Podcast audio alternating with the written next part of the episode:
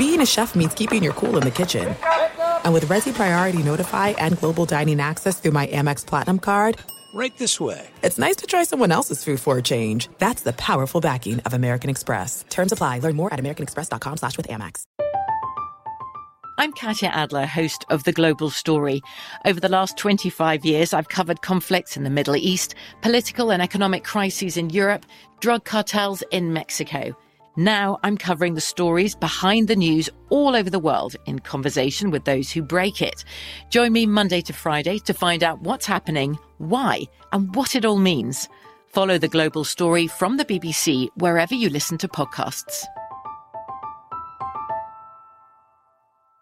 Open a limited-time eleven-month certificate at Kemba Financial Credit Union. At five point two five percent A P Y, it's more than triple the national average, plus it's a safe and secure way to grow your money. Visit your local branch or kemba.org slash cb for details. Offer expires May thirty-first, twenty twenty-four. A P Y equals annual percentage yield. Restrictions apply. five hundred dollars minimum and two hundred fifty thousand dollars maximum deposit. Advantage status required. Comparison based on bank rate average. Federally insured by N C U A. Xumo Play is your destination for endless entertainment. With a diverse lineup of three hundred fifty plus live channels, movies, and full T V series, you'll easily find something to watch right away. And the best part? It's all free. Love music? Get lost in the nineties with iHeart nineties, dance away with hip-hop beats, and more on the iHeartRadio music channels. No logins, no signups, no accounts, no hassle. So what are you waiting for? Start streaming at play dot xumo dot com or download from the app and Google Play stores today. All you can stream with Xumo Play. The best conversations I have with my colleagues are the ones that happen when no one is looking, when we're not one hundred percent sure yet what to write. Hopefully, having conversations like this can help you figure out your own point of view. That's kind of our job as Washington Post opinions columnists. I'm Charles Lane, Deputy Opinion Editor. And I'm Amanda Ripley, a contributing columnist. We're going to bring you into these conversations on a new podcast called Impromptu. Follow Impromptu now, wherever you listen. Okay, guys, the Weak-Side Podcast is back. I'm Connor Orr, and alongside me, digitally, virtually, is Jenny Vrentas, and uh, we're going to talk about some football today because at this point in time, uh, early in the week here, um, this is uh, you know July twenty-second that we're recording this. Um, here's what we know: training camp is still on pace, technically, to begin on time. Um, and uh, we, we've heard a lot coming from the N F L, the N F L P A about the protocols. So uh, we'll get in, we'll get right into that, and then we'll get to uh, some topics and uh, some other news. But here's what we know as of right now: um, players are going to get tested every day for two straight weeks um, at reportedly a cost of seventy-five million dollars to the N F L. Um, if you're If uh, positive tests fall under five percent, it will move to every other day after the two weeks. Um, as it stands right now, there are no preseason games. The first five to six days of camp will be testing and physicals. six to twelve will be strength, conditioning, and walkthroughs. fourteen to eighteen, increased non-contact activity with helmets. And day twenty plus, pads and uh, normal on-field practice protocol. So sort of a truncated version of everything that a team would try to go through um, in its uh, O T As and training camp, mandatory minicamp, all that stuff um, in this preseason time. Uh, what do you make of all this, Jenny? Does this sound uh, feasible to you?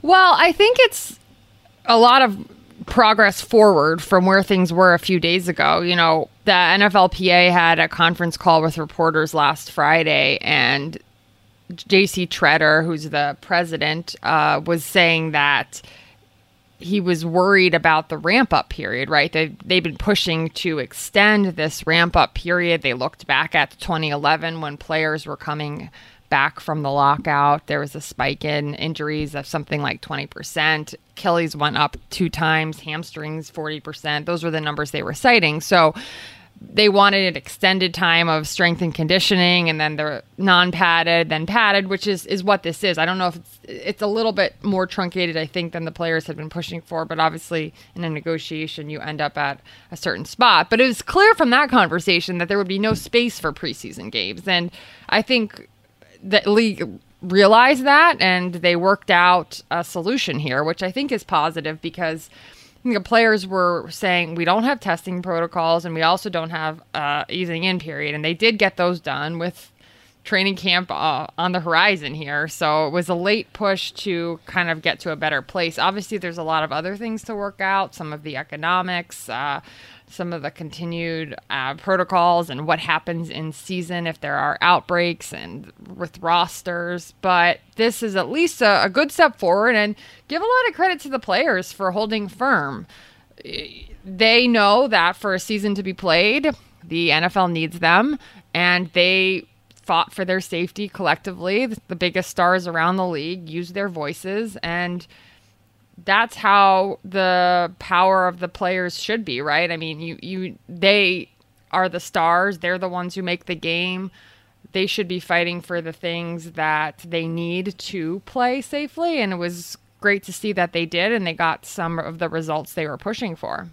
In the wake of George Floyd's murder, uh, the players, uh, you know, a coalition that came together and used their voice and got actionable change right away was impressive.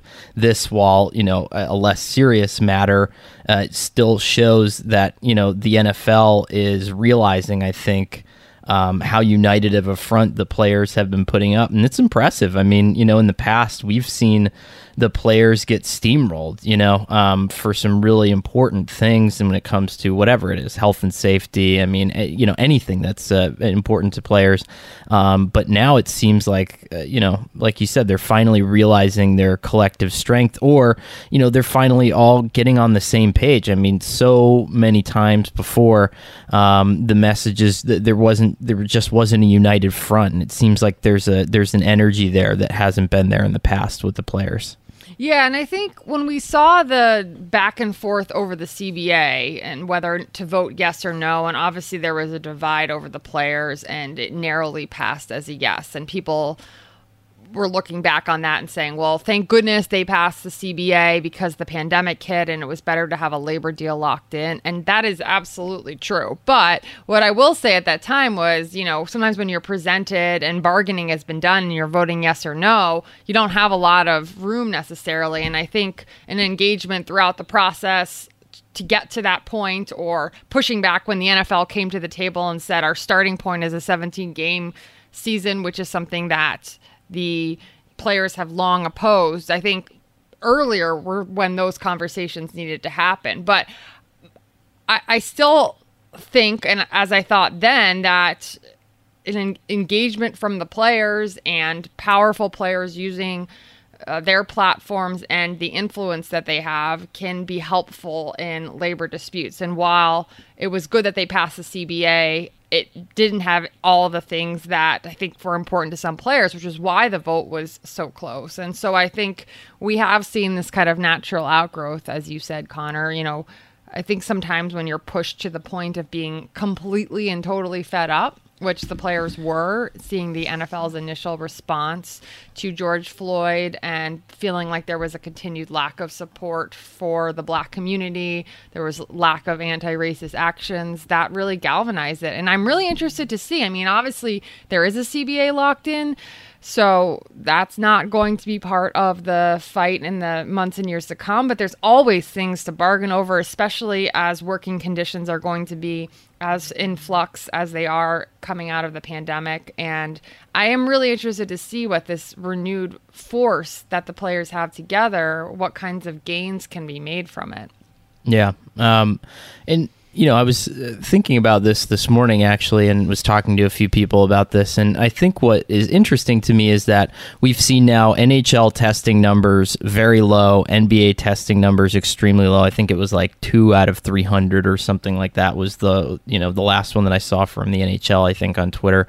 Um, these guys can be, uh, you know, a- and as they have been in in in in this, amid this whole pandemic, an example to the rest of society. And yeah, it's a small sample size, and you're in this protective bubble, and you're making a million dollars. And, you know, there are definitely some differences economically with the rest of the country, but it's like, let's let's take this as an opportunity to show people that if you wear your masks and you follow these protocols, like, you can contain it in these small, high-profile bubbles that are extremely visible and extremely important to large groups of the population. You know, I think that there's a real opportunity there to show people, like, hey, you know, these guys are doing the exact same thing that you should be doing, and it's not about taking away your freedoms. It's not about doing any of this. It's just about being safe and smart, um, and and following, you know, the science here. And I think that, you know, that is one encouraging thing that I think can come of this, that everybody looks and says, okay, well, you know, this is how we get football. This is how we get baseball. This is how we get basketball.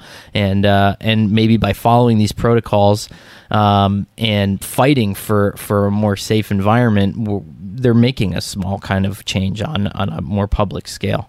Yeah, we've definitely seen those efforts from the Players Association. Demaris Smith on this media call Friday said something along those same lines. You know, wear a mask, it save li- saves lives. And Andrew Whitworth, the Rams told from the Rams, told the story of how I think nine members of his family um, were came down with COVID nineteen because one relative had gone out to lunch with somebody, and then it spread through their family. And I believe he said his father-in-law was hospitalized and. Um, was was fine, but um, clearly had a big impact on the family, and it was a clear example of how one action that you think might be okay can actually infect a large number of people. Um, so I think you're you're seeing that when you're hearing those important stories, and this is a continued opportunity. You know, um, obviously, pro sports leagues are investing a lot of money that schools and other organizations don't have to invest, and they have certain luxuries and privileges. Um, and there is a lot of resources and attention being paid in, to resuming sports. And we've talked a lot about how we have mixed feelings about that. But to your point, they're forging ahead with this plan, and so at least need to make part of it the idea that it's only working because certain protocols are being followed. Yeah, I mean, I'm never going to feel easy about the fact that, yeah, they can get daily COVID testing because they have seventy-five million dollars to spend on daily COVID testing, you know, um, whereas...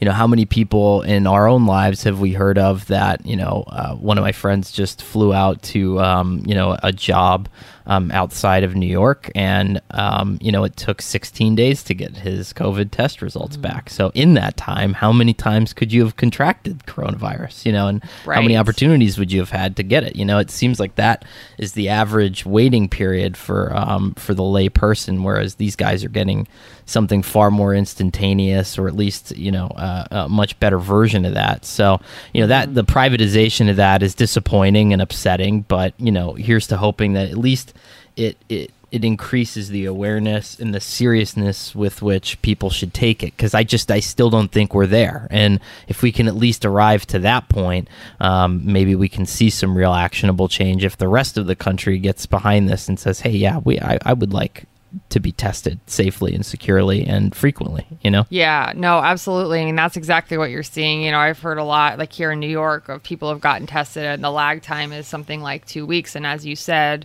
that doesn't help a lot because you could have picked it up in the time between you got tested and when you got the results. If you want to get faster results, there are ways to do that, but you have to pay a lot of money. Um, and there, you know, private doctors that will do it and process process the tests, and if you shell out a lot of money. Um, someone sent me the other day, like they were looking into what it would cost. Okay, if, if someone came to your home, did the test, and you got the results in twelve, twenty-four, forty-eight hours, and it was just, you know, it could be as much as like a thousand dollars to try to get a result in twelve hours. Oh, it's just, just kind of crazy to think about a lot of these barriers and how, of course, there's always better access to and faster access to people who have money. So those inequities are always going to be unsettling. Yeah. Um, all right. What do you say we um, hop into the topics? We have uh, we do have some news this week. Um, our first uh, topic: Washington's football team has made two significant hires in recent days. One, Terry Bateman to oversee the name change and rebranding process, and two, Julie Donaldson to lead the team's radio broadcasts after Larry Michael was let go in the wake of that Washington Post investigation. Uh, one appears to be um, you know kind of a longtime Dan Snyder ally, um, someone who's worked with the team in the past and very various capacities. Um, whereas Donaldson, it seems like at least an inspiring choice. She grew, she joins a small um, but hopefully growing club of female play-by-play announcers at the N F L level.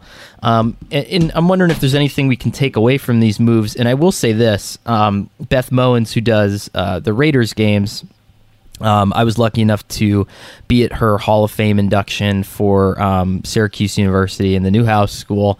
And, uh, you know, I, I can't say enough the amount of work um, that goes into this. I mean, breaking into play-by-play is a gargantuan task for anybody, but especially, um, you know, females that have been underrepresented across the board in play-by-play for a long time. So regardless, I mean, you know, I think, no matter how it happened, this is a good thing because, like Beth, I'm sure that Julie will kill it and do a great job and show people that, like, this idea that we've had of this booth in our minds that has to exist um, is is not true, you know, and, and that there are definitely a ton of different voices who can contribute to uh, to that.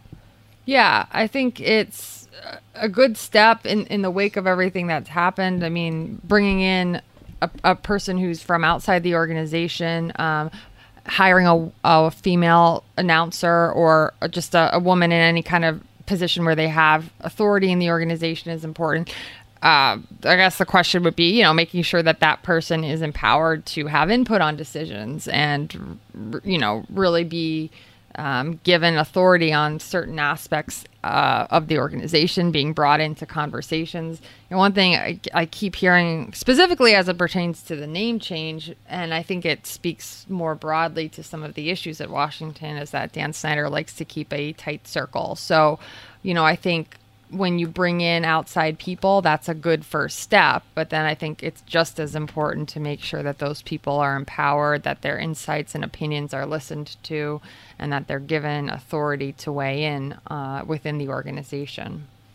It's I, I would not personally sign up to be the person who leads the branding. Um, if, you know, that, that seems like a dicey proposition. I mean, you know, if had he handed that to a committee that was made up of, you know, um, Native American tribal leaders, of, you know, of people who are actually steeped in, in this, I think that would be encouraging. But, um, you know, if you're appointed by a guy who hasn't spoken out about any of these things yet, I would be nervous about just, you know, putting my name to that. You know, and, uh, you know, because who's, are they going to stand by you during the fallout, you know? And, you know, if people don't like the nickname, if people don't like the branding, if people don't like anything, I mean, you know, it seems like a scary proposition, but um, it, it is interesting. I mean, I think um, Julie's hire is certainly inspiring and, you know, hopefully that um, we might see some of that um, from more of that from Snyder in the future, just because we talked about on the episode earlier this week, it makes for a better environment. It makes for, um, you know, a happier place to go to work. And I think that any fan of the team should be rooting for that, you know, um, because it does make your team better. So,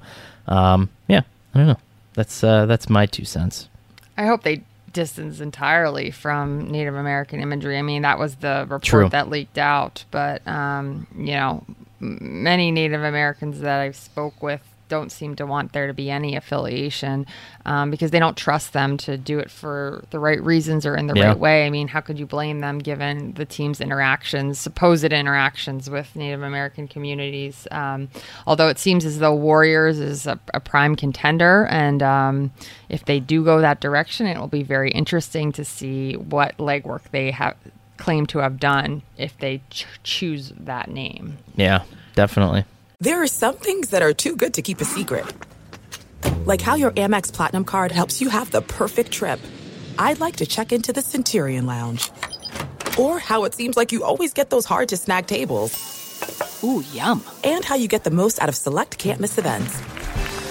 With access to the Centurion Lounge, Resi Priority Notified, and Amex card member benefits at select events, you'll have to share. That's the powerful backing of American Express. Terms apply. Learn more at americanexpress.com slash with Amex. I'm Katia Adler, host of The Global Story. Over the last twenty-five years, I've covered conflicts in the Middle East, political and economic crises in Europe, drug cartels in Mexico. Now I'm covering the stories behind the news all over the world in conversation with those who break it. Join me Monday to Friday to find out what's happening, why, and what it all means. Follow The Global Story from the B B C wherever you listen to podcasts.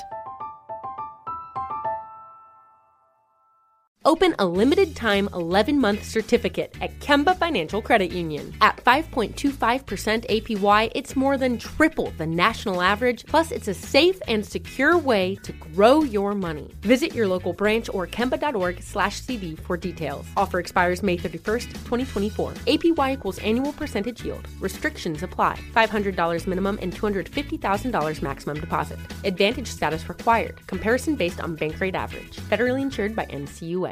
Spectrum One is a big deal. You get Spectrum Internet with the most reliable internet speeds, free advanced Wi-Fi for enhanced security and privacy, and a free Spectrum Mobile Unlimited line with nationwide five G included, all while saving big. For the big speed, big reliability, and big savings you want, get Spectrum One. Just forty-nine ninety-nine a month for twelve months. Visit spectrum.com slash big deal for full details. Offer subject to change. Valid for qualified residential customers only. Service not available in all areas. Restrictions apply.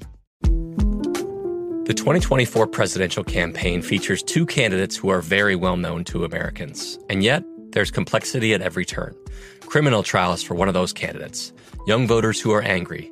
The Campaign Moment podcast from the Washington Post gives you what matters. I'm Aaron Blake, and I'm covering my tenth election cycle. My colleagues and I have insights that you won't find anywhere else. So follow the Campaign Moment right now, wherever you're listening. Um, all right, topic number two. Michael Bennett retired after eleven seasons on Tuesday, citing a desire to reimagine his purpose and help athletes find their voice when it comes to the social justice movement. The defensive end finishes his career with three Pro Bowls, a Super Bowl, and sixty-nine point five sacks. Hall of Famer, do you think, Jenny? Or a potential Hall of Fame candidate? Interesting. Uh, that's a good question. I, I feel like I have... Um, Sometimes I have a little bit of a hard time putting into context the criteria that qualify someone for the Hall of Fame. Yeah, that's true. I think it's interesting that, um, you know, Michael Bennett's definitely always been one of the more uh, thoughtful players in the league. I think it's, um, you know, it's it's nice to see a retirement announcement that, you know, talks about reimagining your purpose, that talks about accepting this part of your life. I mean, it's such a difficult time for players, um, especially players who have built their lives and identities around a long career in football. And I think, um, you know, having someone with sort of a mindful approach to that um, is good. I mean, it's it's healthy. And, you know, to to say like, hey, I want to support my family like they supported me. I want to help players. I want to, you know, do all this stuff. I mean, it shows people, I think, that there is a life after the game and a healthy life after the game, and here's hoping that, you know, he's he's actually found that. You always root for that, I think, when it comes to any player who's retiring from the N F L. Yeah, and, you know, I thought his comments to the New Yorker, he touched on a lot of issues. It wasn't a traditional retirement announcement where you basically relive all of the things that you've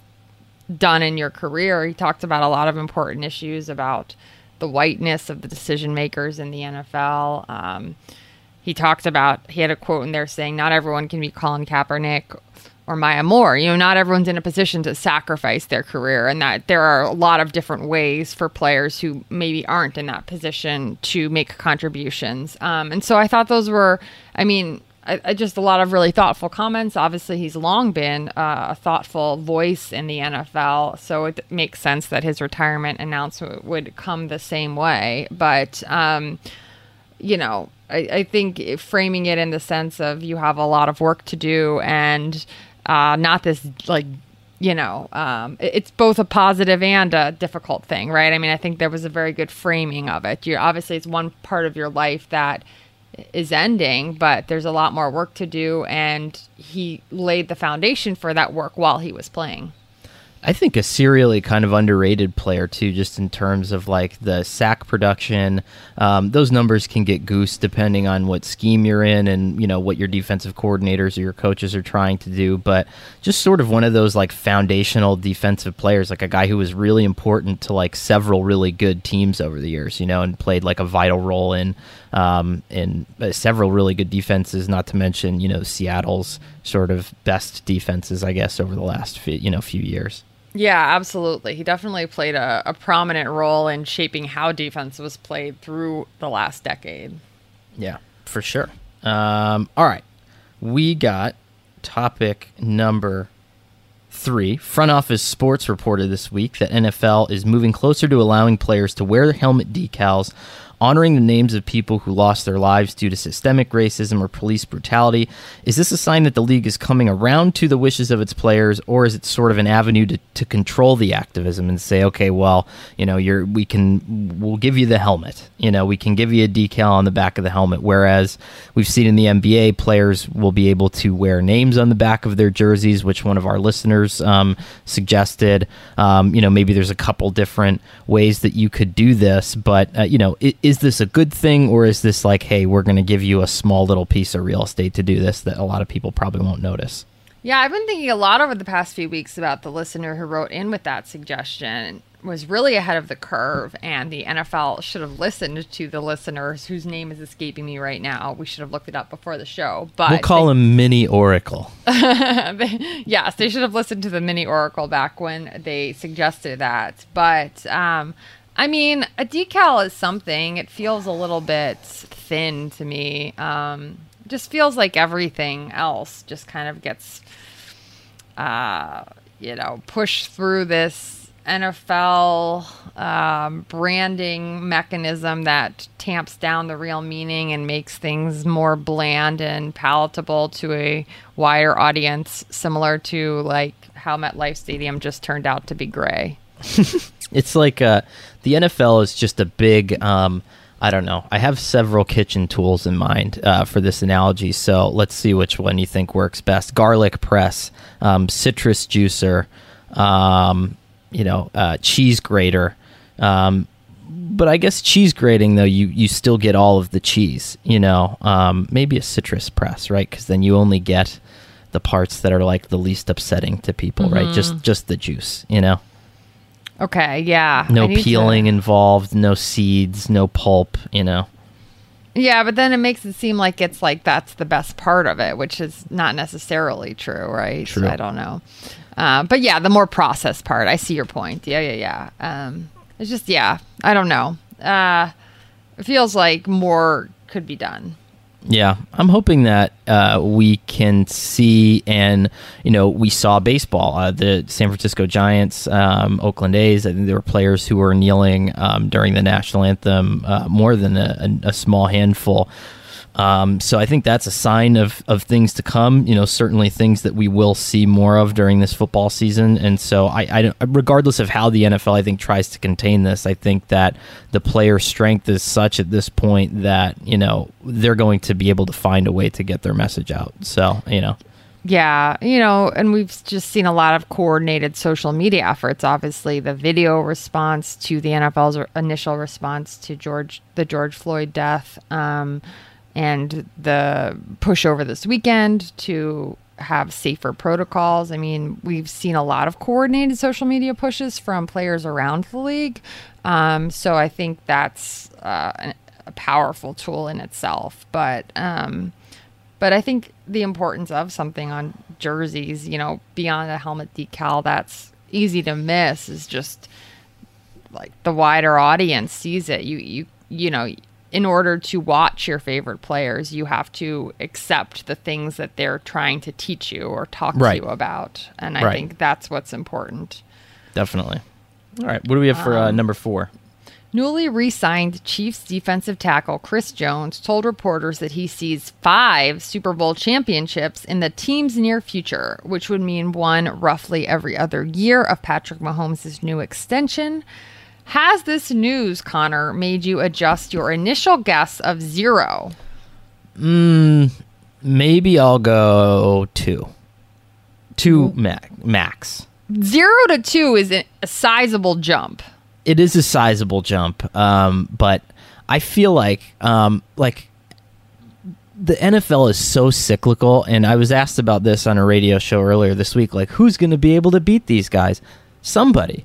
because somebody will figure it out. Like, it always happens. You know, if you put thirty-two groups of people together and you make it their job, or else they're going to be fired, to figure out how to beat somebody else, most of the time somebody does it, you know, and they, and the league changes, and, you know, desirable personnel and everything shifts in one direction. And, and, and I mean, that's how we got the Chiefs in the first place. And so right. I, I just think that, you know, Patrick Mahomes is a transcendent talent, um, but so is Aaron Rodgers. And so is, I don't know, um, Brett Favre and John Elway and Cam Newton and all these players, and that doesn't necessarily mean that they're going to win, you know, eleven million Super Bowls in a row. Yeah, I want to say first that, boy, Mitch's poll about how many championships the Chiefs win really has more legs than we initially thought when it was posted. I mean, we need to re-up this poll. I think we've talked about it every week on the podcast, and now Chris Jones has given us another reason. But yes, I agree with you, Connor. I think that we tend to just underestimate how quickly things change in the N F L. Look at the Chiefs last year. They seemingly had everything in place. I mean, obviously Mahomes had a midseason injury, but uh, had enough time to be in full form for the playoffs, and that team was well put together. They had all of these pieces that they were just trying to hold on to and retain this offseason, and they still almost lost to the Texans, right? I mean, so, um, you know, the Super Bowl was kind of a nail-biter down to the last, you know, until the last couple minutes, till the fourth quarter. So, you know, uh, nothing is, it's like, it just, we see a team that is so dominant, and we see a talent like Mahomes that's so dominant, it's easy to forget all the things that have to go right. And I think also because of the Patriots, it, we accept the fact that you could win six rings, um, with, and forget about the fact that that is so hard to do. I'm going to be so, it's going to be so much fun to cover Cam Newton Super Bowl, Patriots Super Bowl this year. Gosh. I'm so excited about that. I cannot wait.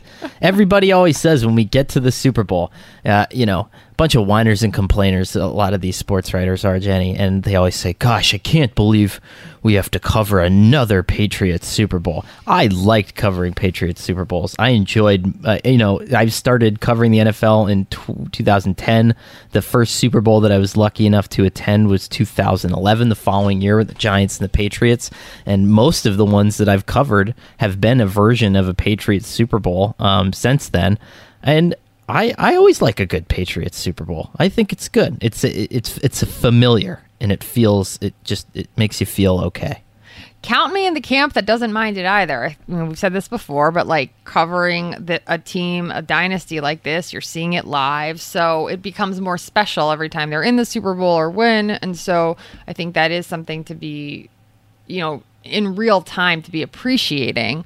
Also, they're so used to going to the Super Bowl that they don't tighten up like other teams do that week. They're very loose, and, you know, there's always a lot made of the fact that Belichick is loose Super Bowl week, and part of that is because he's been there so often. And I was the pool reporter for their Super Bowl practices in Atlanta, and that was a really enjoyable experience. Everyone was super professional, super loose. Uh, you know, Brady was tossing uh, like a little, they had a little throwing game after practice with Brian Hoyer, and Belichick was standing there watching. Belichick's granddaughter was running around. I mean, just like a lot of color, and you really felt like, yeah, this is just like a team that's, you know, uh, enjoying being there because they're not so panicked about being there. And I think that is what the, um, the last, you know, the, the, the uh, routineness which they've gone to the Super Bowl has created for the team. It's such a weird thing. Routineness, you know, I think, is not a word.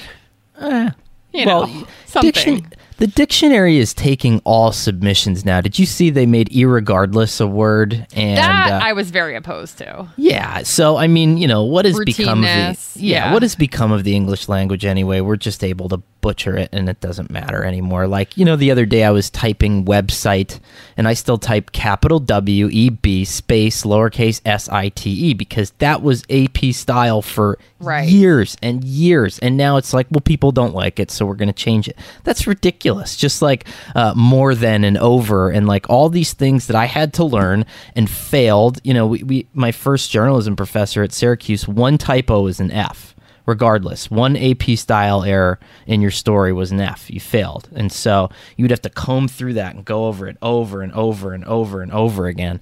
And, uh, you know, now everyone's just like, yeah, I like to say irregardless, and it was funny to me, so we're just going to make it a word. It's ridiculous. So what you're doing is fine. That seems more like a word to me than irregardless. Great, great. I interrupted your other point, so sorry about that. That's okay. Um, you know, I, my other point would be, I, I think it's interesting that Belichick is so good at, and, and maybe it's because he's been there so many times, um, at sort of devouring the moment and being in the moment. And maybe that would be cool if there was a Chiefs dynasty where we would get, um, you know, Andy Reid was good during that Super Bowl week. I think yes, he was Andy really Reid good. Andy Reid was good. Right. My, my criticism about other teams tightening yes, up does not, not apply to every single exactly. team. Yes. Yeah. But if, if the Chiefs dynasty were to emerge, I think that that would be a gift to football fans, because I think he, like Belichick, would treat the Super Bowl week in the way that I think Um, a lot of people liked, which is to is to open the door, you know, you know what I mean, and to let people in and to give them a glimpse of that, of how this is happening. And I think he gets that. I think he's really good at that. Um, you know, I can even remember my first Super Bowl and and thinking like, I'm there's a good chance like I'm never going to be here again. Uh, typical weak side pod pessimism. I was like, I'll screw something up with the sidebar, which was on Wes Welker dropping a pass in that game, I remember, and like just the aggression that I put towards remembering every moment of that. Um, you know, Madonna was at halftime, and I remember like even just like getting a little choked up because I was like, you know, maybe this will be the only time I get to see it. And you're trying to remember everything about Madonna. I'm not a Madonna fan. I didn't grow up listening to Madonna, but well, at the same time, that's a shame. But are you a big Madonna fan? I mean, growing up, like uh, my sister and I had this thing where we, I have I have a can next to me, so I'm going to see if I can do it. You know, in Early Like a Prayer, there's that ooh. Yeah, yeah, yeah. So we would sure. try to blow over the can to make the noise. I don't know if that registered. We would try to make the sound to the intro to Like a Prayer, like add our own sound effects. See, big Madonna Ma- fans. You, we are of the same generation, but I feel like the very slight negligible age difference between the two of us is significant in the Madonna thing in particular, because right, I feel like she true. was a mega star for your childhood, and then I was like, like even like two years later, like that changed drastically. You know, that's true. That's true. But um, but yes, I think your points are good ones, and I and I do agree. I think if there is a team that would be con- able to be continue to be loose and, you know, unfazed by this pressure of the Super Bowl, Andy Reid is who you'd want as a head coach, and Patrick Mahomes is who you'd want as a quarterback. So I do think they have the potential to have that same Patriots mindset of business-like, we're here to do a job, but also appreciate it a little bit. Um, so yes. So, so okay. You know, maybe I've, uh, well, maybe we're coming around to the same point here, I think. Yeah. Maybe producer Shelby can s- s- sneak in a little. I guess my favorite Madonna song would be Like a Prayer, you know. Or maybe I mean, it's my, the most iconic one, but there's other good like ones, you know. Um, Borderline, Holiday, you know. She had a good um, comeback, sort of like when uh, during the really the peak of the music video era. Um, so like Ray of Light was a good yeah, one. Yeah, I mean they were they were okay. They just yeah. weren't the original, but it was the, you know, she was around still. Yeah, definitely. Um, all right. Our last news topic. Sean McVay said that the post-Todd Gurley running back situation will work itself out. Um, they have twenty-nine third-round pick Darrell Henderson, twenty twenty second-round pick Cam Akers, and longtime Gurley backup Malcolm Brown. Um, I'm actually kind of excited about this. I think that McVay, with different tools at the running back position, no pressure, I think, uh, that came with Gurley and that giant contract, I think it might allow him to actually be a little bit more creative and versatile with the, his personnel. I think this could be better for the Rams offense than it was in the past. I wholeheartedly agree. I think that having different options that can maybe fill different roles, you know, to go with the appliances in the kitchen, you know, maybe you've got a couple different lemon devices that work, one that juices, one that makes the little spiral peels, and then, Ooh. you know, another another grater type. So um, I'm not sure. And then you come out with some really great lemonade and other lemon items. This is really devolving, Connor, but you know, you got the kitchen appliances on my mind. But I, I think this is the way to go with running backs. You know, obviously they had a talent that they really liked and they tried to make it work, but obviously he had some injury issues which contributed to that. And so I think now you kind of have a couple different players that can together make the same production, and you're less dependent on one player, his health, his status, et cetera. Yeah. Meanwhile, some teams, uh, you know, are paying fifteen, sixteen million dollars for a running back a year, and we'll see what, uh, we'll see how that works out for them. Uh, I think uh, there's going to be a certainly a renaissance of the Rams and McVay. I think in general. I do I mean, too. Yeah, I you know I was uh, I did a radio spot with a Cardinals area station, and they were talking about you know just how set the division seems, and to me, you know, the Rams coming back and just smoking everybody this year would not surprise me in the least. Like, it, if, if for them to go twelve and four and take the division, and everyone be like, "Oh yeah, we forgot that McVay was a was a good coach and he had good personnel." Like, that is seems totally plausible to me. A hundred percent. I would also pick them to win the division right now. Um, I I opted against uh, in our football preview issue. Um, I, I did the A F C, and so I had to then pick the standings. Um, I requested not to do the N F C. I've just I've had enough N F C. You know, I'm just very tired of the N F C. But if I if I did, um, well, I might. Wow. Have... Okay, I was unaware of this stance. This is new information. It what? goes just you know I'm just tired of the N F C. Okay. You know, it's okay. just you know. It, There's just too much going on in there, and the Buccaneers, and you know everybody talks about the you know, the Saints and like everything that's going on. Okay, you know, um, you know, there's just there's too much going on there. The A F C is where the action's at. Okay, um, and fair enough. A, I mean, I would tend to agree.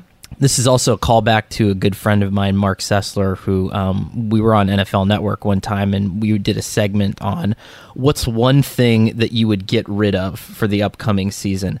And Mark just disbanded the N F C. That was his desire, was just to completely disband the N F C. So that that was just a, a nice callback to him. But yeah, I, I don't know. I, I, I think the Rams are going to be fine. They're going to be great. Um, and we'll see a little bit of Sean McVay on Hard Knocks, too, so that'll be exciting. I remember when I was covering the Giants, and I don't remember what context this came up, but Tom Coughlin was talking about how there were a lot of good teams in the N F C East, or maybe the N F C overall, and there was some reference to like Party in the N F C, and it was around the same time that Party in the U S A by Miley Cyrus came out, and I just remember every time I hear that song, I just think of Party in the N F C. Um, I really would like to go back and find the quote. Um, there was probably some ill-advised tweet about it, likening it to the Miley Cyrus lyrics, but I also may have been less on Twitter at that time, so God, I'm actually pretty in- mo- much on Twitter right now, I would say. But I'm I'm uh, less and less on Twitter. Um, thank you to the fans that do send us the D Ms. That's pretty much all I check at this point. Um, uh, you know, I think they need to make a Twitter that makes you feel better after you use it, you know? Yeah. So there, used to be a, there used to be an antidote, yep. I always felt bad for you, though, when I f- we first started working together on the beat, because, like, you um, would just be, like, firing off all these, like, newsy nuggets, and I was, like, just trying to find my way, and I would just tweet a bunch of nonsense, and, you know, you know, it was just a big volume nonsense tweeter at the beginning of my career, you know? And uh, I don't know. Just feel like that was not the way to go. Oh, Connor, I was a nonsense tweeter too. It was probably some like minor transaction with a hashtag N Y J, so it would go to our like feed on the N J dot com site or something like that. I'm not sure. We were sure. so ahead of the technological hashtags curve. Hashtags really meant something different back in the day. But um, all right, Oracle time. I don't know. This is uh, this is a big one, um, and uh, so this comes from uh, we did uh, you know put to rest our uh, you know football preview issue, which is I'm very excited about, um, and um, I had, speaking of the A F C, a um, little bit of a heat seeker prediction here. Um, I have the Steelers and the Browns finishing with the exact same record, but with a tiebreaker. Um, pushing the Steelers into the playoffs over the Browns, but three teams in the A F C North with a winning record this year. This year, what do you think about that? Wow. Okay. Well, I think that's possible. I mean, I feel like that division often has these kind of like, um, you know, log jams, right? A lot of teams in the mix. So that's interesting. Yeah, I'm like. You know what I have a really bad habit of doing is getting like super high on a new head coach that. Um, And then just totally talking myself into it. And Kevin Stefanski is is like is is that person for me right now. And, uh, you know, as a Browns fan, I've been doing this for, uh, I'm not a Browns fan anymore, but as a Browns fan from my childhood, I've been doing a version of this for, I don't know, twenty, twenty years, you know. Butch Davis is going to fix this. Um, uh, God. Butch Davis, Romeo Crennel. Um, Mike Patton. Mike Patton. Uh, Chris Palmer. Um, yeah, so, I don't know. Maybe misguided, but I don't know. I think we're going to have a little fun little logjam in the A F C North. I think the A F C North is going to be a fierce division again, like when the Steelers, Bengals, and Ravens were Ravens, all good at the right, same time. Right, yeah. Okay, all right, like that prediction. Um, all right, my Vrentas consensus is um, we've talked before about kind of how there's no good owners or the ownership model in sports is screwed up. And the N W S L has an amazing ownership model. There's an expansion franchise that they're uh, going to start play, I believe, in twenty twenty-two in Los Angeles. Uh, Angel City something, um, I think. I think they're still coming up with the name and the branding. But it's this fantastic ownership group with lots of people in it. There's fourteen former U S women's national team members, Natalie Portman, Serena Williams, and Alexis Ohanian Junior, and their daughter, Olympia. Um, so it was just kind of this awesome consortium approach. Um, and I think this is the kind of thing that would make sports better if you had ownership models that include former players and that include leading voices and uh, people that really want to build something that matters, not just for what happens on the field, but more broadly. Um, and, I, you know, I I just really love this model. There's obvious barriers in the N F L. I think any ownership group, someone has to own at least thirty percent of the team. And given the value of N F L franchises, that limits the pool of people that can become club owners. And I think that gets us in this position where we are, in that there's this vast disconnect by the people who own the teams and the people who are playing, and often the general public. And so I don't know if there could be some kind of change to the ownership model, Connor, but this consortium is something to get excited about. And, I love it. And it was uh, primarily uh, women owned, and I just think it was a really neat step and maybe something that could grow in professional sports. I, I totally agree. I, I, you know, I thought that was really cool first step, and you know, N F L should start paying attention. I mean, I think that eventually, um, some of the spring football leagues that um, tried to um, exist and failed, one of their big pushes was to go to a sort of a celebrity-focused ownership model, but you know, also making sure that that was a diverse celebrity-focused ownership model. And I think that is, like you said, the best way to at least breathe new life into this, you know, um, and to stop getting what we have now, which is akin to just a country club where nobody is allowed in, you know. And so I think that this is great, you know. one hundred percent. And Angel City F C is what I think it's being called, which is a pretty awesome name as well. So very cool. You know, for teams that are interested in rebranding, that is. Washington, um, you know, there are lots of directions to go that Swamp aren't City offensive. F C. Just be real wow. about what's going on, you know? Wow. Swamp City Swamp F C. Swamp City F C. Now that is the winner. And like then you your could mascot could be like swamp a swamp thing. Animal. Yes. Yes. Oh my gosh, this is the God, best I can't branding. Believe we just figured it out. You this know? Is my favorite moment of the Weak-Side Podcast, Connor, is these revelations we come to. Sometimes, you know, it happens maybe once or twice a year, but the first one was cracking the N F L schedule when we realized that the plan was really to have it start in week five. Um, that's when the Giants play the Cowboys. And now we have come up with Swamp City F C and Swamp Monsters as the mascot. It ideal. Makes me think of like the ent- the entrance to the stadium would be like, did you ever go to Rainforest Cafe when oh you were a little gosh, kid? Yes, I loved Rainforest Cafe. This yeah. is a fantastic idea. Like we should misting, be hired. Like, yeah. We could be branding consultants based on this conversation alone. We could send this in as our tape, our resume tape, or a lot of talent on this pod. Just a lot of brain power and a lot of talent. You know, that's that's I've I've always thought that. So mo- mostly on the other end of the microphone, but you know. This is a really fantastic development. All right. Well, for those people who stuck till the end, you got the big reveal of the show. Um, and come back next week. Maybe we'll have another revelation that's worthwhile. So the M M Q B Weak-Side Podcast is me, Jenny Vrentas, and Connor Orr. We are produced by Shelby Royston. S I's executive producer of podcasts is Scott Brody. Ben Eagle is director of editorial projects and product. Mark Moravec is emeritus executive director of the M M Q B. Keep up with our entire lineup of podcasts five days a week by subscribing to the M M Q B N F L podcast for free on Apple Podcasts. And while you're there, please do us a favor and leave a rating and review. It really does help other people find the show, which is also available on Spotify, radio dot com, Stitcher, S I dot com, and wherever else you listen to podcasts. From B B C Radio four, Britain's biggest paranormal podcast is going on a road trip. I thought in that moment, oh my God, we've summoned something from this board. This is Uncanny U S A. He says, somebody's in the house, and I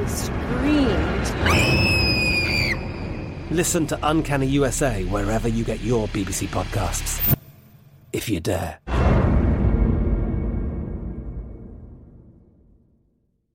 Open a limited-time eleven-month certificate at Kemba Financial Credit Union. At five point two five percent A P Y, it's more than triple the national average, plus it's a safe and secure way to grow your money. Visit your local branch or kemba dot org slash c b for details. Offer expires May thirty-first, twenty twenty-four. A P Y equals annual percentage yield. Restrictions apply. five hundred dollars minimum and two hundred fifty thousand dollars maximum deposit. Advantage status required. Comparison based on bank rate average. Federally insured by N C U A. Xumo Play is your destination for endless entertainment. With a diverse lineup of three hundred fifty plus live channels, movies, and full T V series, you'll easily find something to watch right away. And the best part? It's all free. Love music? Get lost in the nineties with iHeart nineties, dance away with hip-hop beats, and more on the iHeartRadio music channels. No logins, no signups, no accounts, no hassle. So what are you waiting for? Start streaming at play dot xumo dot com or download from the app and Google Play stores today. All you can stream with Xumo Play.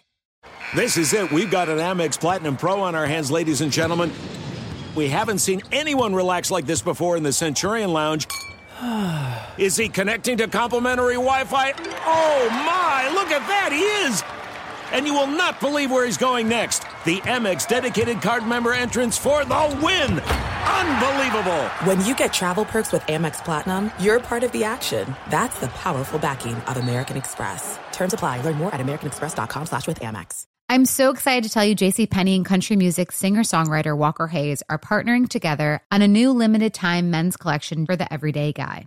What I love about Walker Hayes is his laid-back nature. He's a family man, and being a country megastar while also having seven kids, you know he likes to keep his style cool and casual. This new collection is perfect for the guy living the t-shirt life or someone wanting some fresh options that feel just as good.